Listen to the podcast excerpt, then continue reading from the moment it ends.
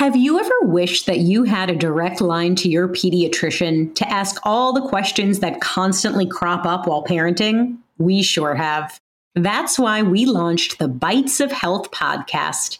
Every morning, we'll answer a commonly asked pediatric question in five minutes or less. You can tune in while you're making your second cup of coffee or from the school drop off line. So be sure to tune in to Bites of Health, streaming now. Would you like to relax or fall asleep while learning about history? If so, then try my podcast, Calm History. You'll learn all about famous explorers, inventions, civilizations, ancient wonders, and even the Titanic. Just search your podcast player for Calm History or go to calmhistory.com Hello and welcome to the show. I'm Nikki Eisenhauer, your host, life coach, and psychotherapist, and this is Emotional Badass, where Moxie meets mindful. On today's episode, we are confronting why I can't is the poison that perpetuates toxic victim mentality.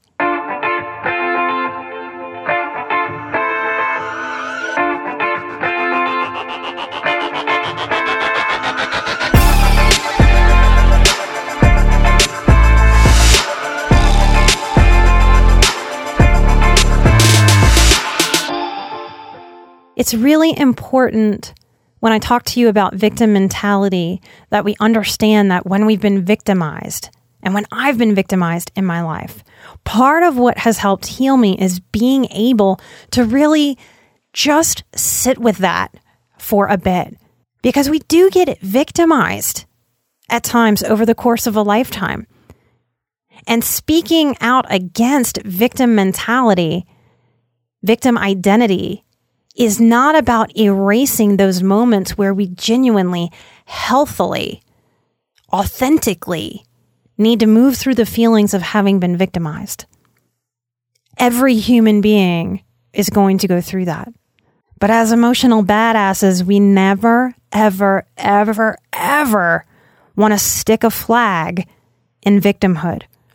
Our victimy feelings must be something that we move through and swiftly and past. In a lot of ways, I can argue that having a victim mentality is the most toxic thing that can develop for a highly sensitive person or an empath. And we, I have a lot of empathy. We can all empathize with how a victim mentality develops. It doesn't develop because easy things happened in your life. It develops often because there has been so much compounded or complex trauma. But victim mentality is a catch 22. It's finding yourself in a hole and then standing there and digging more deeply without realizing it. So I want to address this today because many of you may be feeling a victim mentality within yourself that on some level you know is not okay. You know it's toxic. It also sounds very justified inside of us from our egos.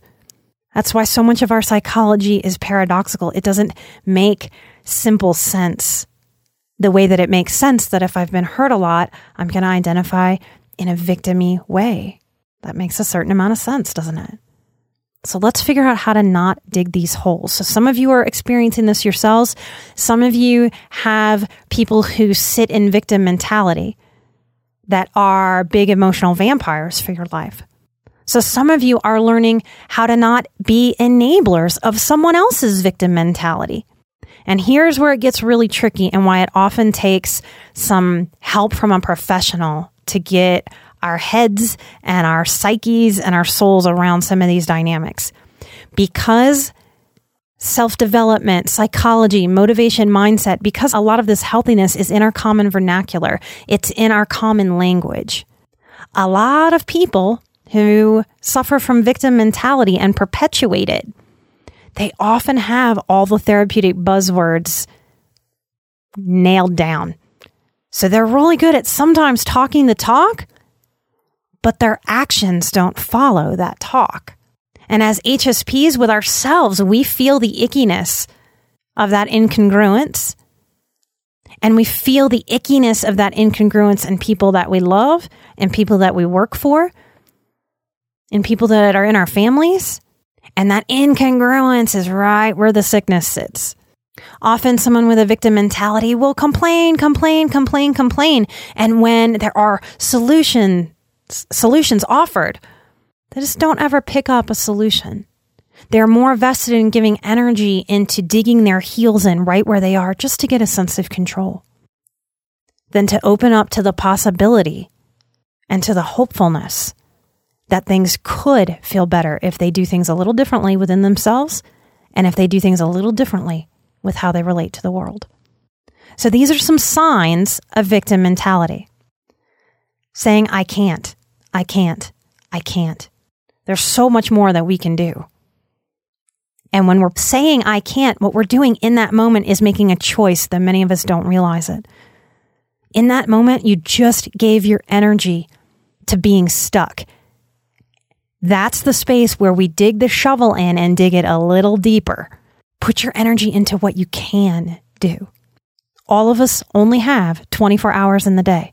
Each time you say, I can't, you are robbing yourself of an I can minute of a climbing out of the hole minute. There tends to be a nebulous they, some sort of force. They, they're bigger, they're stronger, they're more powerful. The nebulous they, things come easily to them and hard for me, is often the story that a victim is spinning. They feel picked on, not just by life, even by the weather. Their parades get rained on quite a bit. And they use that as proof of justifying standing in that victim hole. Another belief that develops in this victim identity scheme is I can't trust anyone. And every time I hear that one, the I can't trust anyone, all I see is a little bitty kid whose best defense from being hurt has been to cross their arms over their chest and go, aha, I have the solution. I just won't trust anyone ever again. Does that resonate with you the way that it does with me? That that is evidence and proof of the wounded inner child. That's just doing its best to try to not get hurt anymore. It makes sense, but it doesn't serve us. We have to learn how to shift that and let that go and grow that little kid part up to let go of that belief. There seems to be a sense of everyone's out to get me something bad is is about to happen. The other shoe is about to drop. And of course, if we've had complex trauma, if we're suffering from PTSD, that's one of the symptoms. So if you think you have post traumatic stress, and many of you, I don't want to overgeneralize, but many of you who have a list of disorders that you've been given by various different specialists that struggle to see you as a whole person, many of you just have post traumatic stress. It's really important that you learn how to not dig this kind of hole. Would you like to relax or fall asleep while learning about pivotal moments in history? If so, then try my new podcast, Calm History. It's a time machine of tranquility filled with immersive and fascinating stories from history. Prior episodes include The Pilgrims, Marco Polo, Henry Ford, Joan of Arc, Jackie Robinson, Klondike Gold Rush, Ancient Greek Olympics, Easter Island, and the Great Pyramid of Giza. There's also a six part series about the Titanic.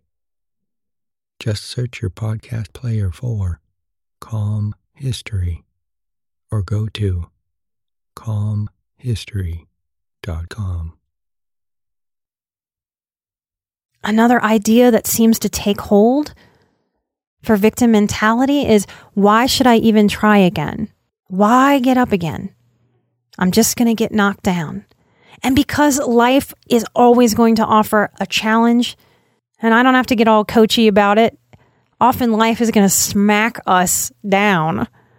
That's not a reason to not stand up it just isn't. Again, it's that little kid. Can you see it? Can you sense it? Can you feel that? It's that little kid that's like, uh uh-uh, uh, i am just not going to try. We need our wise woman self. We need our wise man self to not allow that inner regressed part to drive our wellness just because that part's hurt.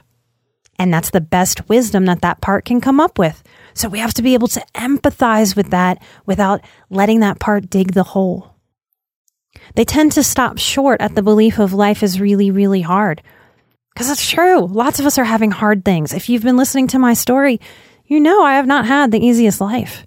But if we stop there, we're so short sighted. We're so one sided. There's so much beauty.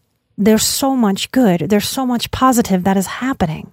In victim mentality, we restrict ourselves from allowing ourselves to see something other than the story we've learned and then participated in creating. And my favorite, this is sarcasm, my favorite victim mentality belief to have to confront is you just don't understand how hard it is. Life's harder for me. I have so much proof that life is harder for me than everyone else. No one really understands. In AA, and by no means do I think AA is perfect or ideal, but it's got some good stuff. One of AA's sayings that resonates with me is that they will often say people die of terminal uniqueness all the time. I'm going to say it again. People die of terminal uniqueness all the time. What they're talking about in AA is someone sitting down with an addiction and sitting in a room full of addicts. And instead of connecting with, wow, how am I similar? What can I learn from these stories? That person sits in their victim mentality.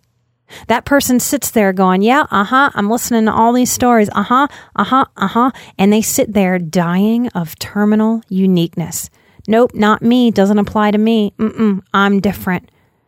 And they leave that meeting saying, That wasn't helpful at all. I'm not like any of those people. Another sign of victim mentality, blaming others or situations for feeling miserable. We can all play this game. There are always things to make us miserable from taxes to the high cost of good organic foods and how unfair that is, to the pace of life, to the cost of cell phones, to the amount of homework children have. We must learn, we benefit from learning how to own where we are and how to shift. Acceptance is a powerful powerful balm. But in victim mentality without help, often what someone tries to accept is very dysfunctional. They accept, I'm just in a hole. This is where I live. And that's what I mean by using some healthiness jargon to actually justify the victim mentality. So we do really need help with this. That's part of why trusting your healer is so, so important and powerful to be able to connect with that healer and none of us who have broken trust, none of us who have deep trust wounds is going to trust easily. So, this idea of I'll do the work after I fully trust someone, eek, doesn't it sound good? But it doesn't work. We have to be able to find not that black and white, I either don't trust you or I trust you 100%, but in the gray, in the gray of this person feels reasonably trustworthy. I cannot let myself shut down. I have to try again and stand up. I deserve and am worthy of help. And I have survived everything I've survived. Therefore, I must be powerful enough to get out of this victim hole. I want to end in summarizing in a little saucy kind of way because I don't think you'll forget it. Letting go of victim mentality, how does it feel? It feels like pulling our own head out of our own ass. And when we do, we realize it's not so dark and gross. Your pain is not your life. My pain is not my life. I would never, ever allow it to be. This is where I want that inner fighter to come out. I don't want your inner fighter to come out to fight that it's right to dig the hole.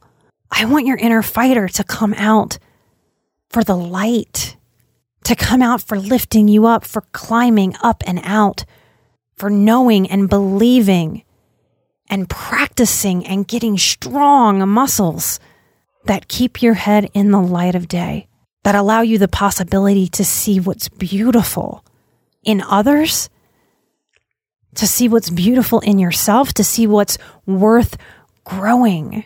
You are not going to find your purpose up your own ass, I promise. You are not going to find the soul care you need that way. If this show resonated with you because it resonates with you personally or it resonates with someone that you love very much, stay tuned to future episodes. If you'd like a session with me, you are welcome to check my website. I sometimes take new clients, sometimes I don't. I keep the website updated so you can trust what that says. And you can book anytime I'm accepting new clients. My services are for those ready to live more fully, not just in thought, but in action. Soul care, self love, it's not just thoughts. A big part of it is getting your thinking straight, no lie. But an even bigger part of soul care is becoming actionable for yourself. And it's scary. That's why we reach out to guides. You can do it. You have made it all the way here, all the way and you have beautiful life ahead of you. You just have to let yourself see it. I hope today's episode helped shine light in some dark corners. And I hope you take a deep breath and you step out of whatever hole you find yourself in. I am an emotional badass. You are an emotional badass. And together we are where Moxie meets mindful. Bye bye.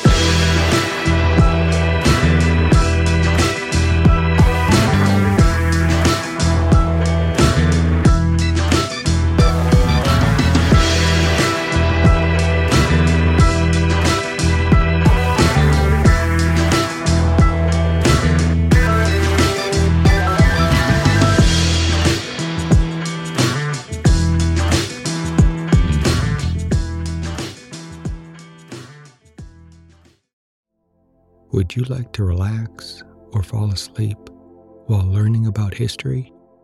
If so, then try my podcast, Calm History.